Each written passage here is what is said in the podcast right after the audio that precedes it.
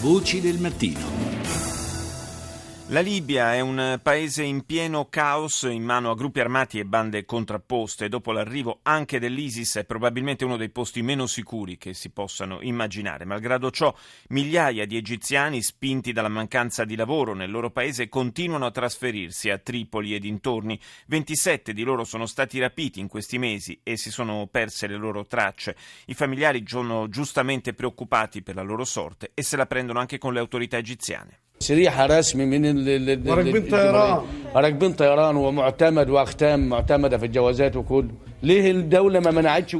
Avevano un permesso ufficiale e sono andati là con regolari passaporti, dice un parente di uno dei lavoratori scomparsi. Perché lo Stato non gli ha impedito di partire e perché una volta partiti non li ha in alcun modo protetti e si è anzi dimenticato di loro? Il governo dice che li aveva avvertiti del pericolo, ma non è sufficiente. Se sai che è troppo pericoloso partire, dovresti vietarlo, cancellare i voli per la Libia.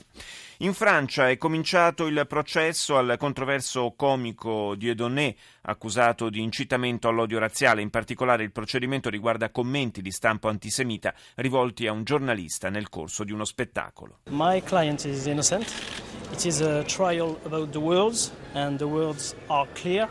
Uh, uh, Il mio cliente è innocente, dice l'avvocato Sanjay Mirabeau, che rappresenta Dieudonné. È un processo sulle parole e le parole sono chiare. Il mio cliente le ha pronunciate all'interno di uno show. Erano soltanto un gioco, qualcosa di divertente, e comunque rappresentavano una risposta a qualcuno che lo aveva trattato malamente. Se Dieudonné fosse davvero un antisemita, non avrei accettato di difenderlo, ha concluso il legale. Sono cominciate le schermaglie fra il nuovo governo greco, guidato dal leader di Sirisa, Alexis Tsipras, e l'Europa. Tuttavia il neoministro delle finanze, Yannis Varoufakis, ieri ha fatto sfoggio di un certo ottimismo. Μια νέα σχέση εμπιστοσύνης και ειλικρίνειας δημιουργείται μεταξύ της χώρας μας και της Ευρώπης. Η διαβούλευση δεν θα είναι εύκολη. Ποτέ δεν είναι. Un nuovo rapporto basato su fiducia e onestà si creerà fra il nostro paese e l'Europa, ha dichiarato Varoufakis. I negoziati non saranno facili, non lo sono mai nell'Unione Europea e non potrebbe essere diversamente in un'Europa che sta stentando a recuperare il passo dopo una crisi economica mondiale che non era attrezzata per affrontare. Noi, ha concluso il ministro greco, siamo convinti di essere su una buona strada. I nostri partner, perfino quelli che non avrebbero voluto vedere un governo di Sirisa ad Atene, riconoscono il nostro esecutivo motivo come un'opportunità per un nuovo inizio, per riavviare l'intera Europa. Rapporti sempre più tesi in Brasile fra la presidente Gilma Rousseff e i sindacati che ieri hanno indetto una giornata di sciopero e organizzato manifestazioni in numerose città del paese. Contestano il taglio di una serie di diritti in campo previdenziale e sanitario. Le misure sono state annunciate dalla Presidente subito dopo la sua rielezione, al termine di una campagna elettorale nella quale aveva, per la verità, sempre promesso di difendere gli interessi dei lavoratori. Eh, ela tira effettivamente direito di chi vai, vai ficar desempregado, tira direito da família daquele Rousseff sta cancellando i diritti dei lavoratori che rimangono disoccupati, delle famiglie di lavoratori che muoiono, dice Miguel Torres, presidente del sindacato Forza. Si vuole portare via i benefits sociali, il diritto a una copertura assicurativa, il diritto a ricevere trattamenti sanitari. Prima era lo Stato a garantire le cure mediche, adesso sono sempre più spesso i datori di lavoro a dover pagare per questo. La compagnia petrolifera nazionale del Ghana, in collaborazione fra l'altro con l'italiana Eni, si prepara ad avviare lo sfruttamento di un importante giacimento individuato al largo delle coste nazionali. Gli impianti di estrazione dovrebbero entrare in funzione tra il 2017 e il 2018, contribuendo ad alleggerire il deficit energetico che causa frequenti blackout nel paese africano. Last year it is anticipated by UNCTAD that uh, foreign direct investments into Africa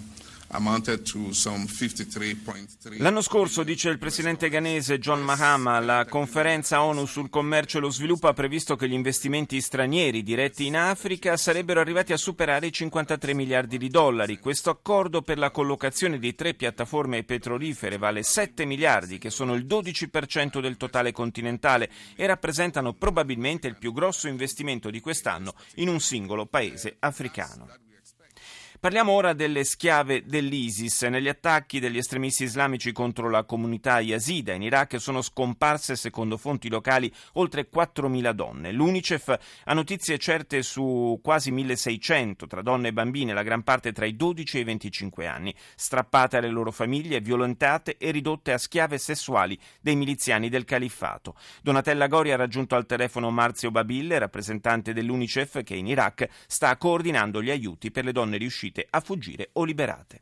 Quante di queste donne sono riuscite a sfuggire alla loro terribile condizione? I dati di cui siamo in possesso indicano 291 a ieri. Dalle loro testimonianze che cosa si sa? Si sanno dettagli agghiaccianti. Le donne sono donne molto giovani. Questo è dovuto al fatto che la minoranza di quelle zone sottoposte all'offensiva jihadista è una minoranza dove le famiglie sono molto numerose, 10-12 figli, quindi le donne giovani sono state rapite, trattenute, convertite in gran parte, abbiamo notizie di suicidi abbiamo storie